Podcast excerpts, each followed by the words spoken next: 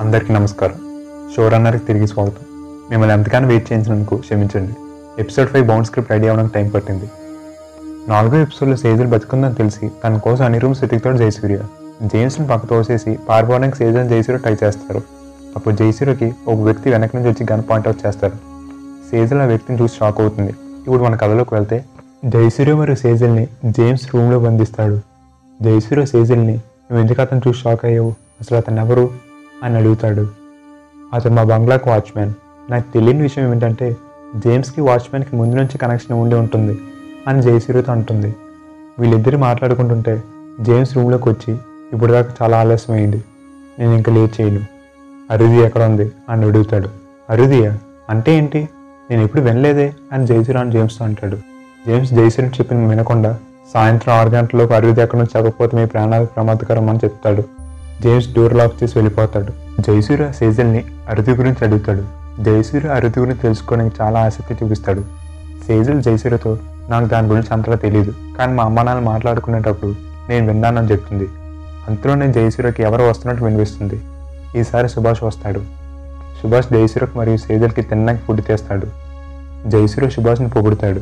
అప్పుడు జయసూర్య సుభాష్తో నువ్వు ఎందుకు జేమ్స్ దగ్గర పనిచేస్తున్నావు? అని అడుగుతాడు. సుభాష్ తన స్టోరీ అంతా చెప్తాడు. అంతలోనే పెద్ద సౌండ్తో ఒక అనౌన్స్మెంట్ వినబడుతుంది. మీరెవరు తప్పించుకునే అవకాశం లేదు.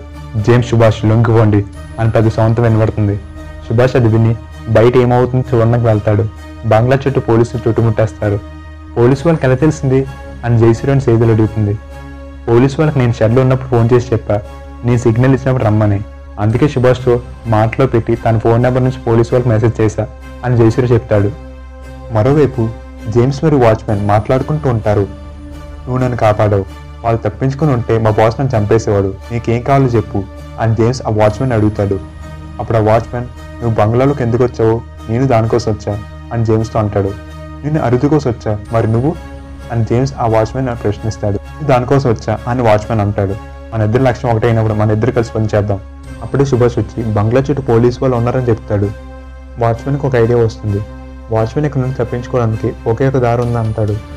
సుభాష్ని అక్కడే ఉండమంటాడు జేమ్స్ మరియు వాచ్మెన్ బయటకు వెళ్ళడానికి ప్రయత్నిస్తారు. వాళ్ళు బయటికి వెళ్ళిపోతారు కూడా. అక్కడికే ఒక కార్ వస్తుంది. ఆ కార్ నుంచి ఒక అతను దిగి వాచ్మెన్ని షూట్ చేసేస్తాడు. గన్ సౌండ్ విని పోలీస్ వాళ్ళు అతన్ని మరియు జేమ్స్ వైపు గన్స్ పాయింట్ అవుట్ చేస్తారు. వాళ్ళు తప్పించుకోకుండా చుట్టుముట్టేస్తారు. మిగతా కథ ఎపిసోడ్ సిక్స్లో కంటిన్యూ అవుతుంది. అక్కడికి వచ్చిన వ్యక్తి ఎవరు? వాచ్మెన్ ఎందుకు చంపాడు? జేమ్స్ బాస్ ఎవరు?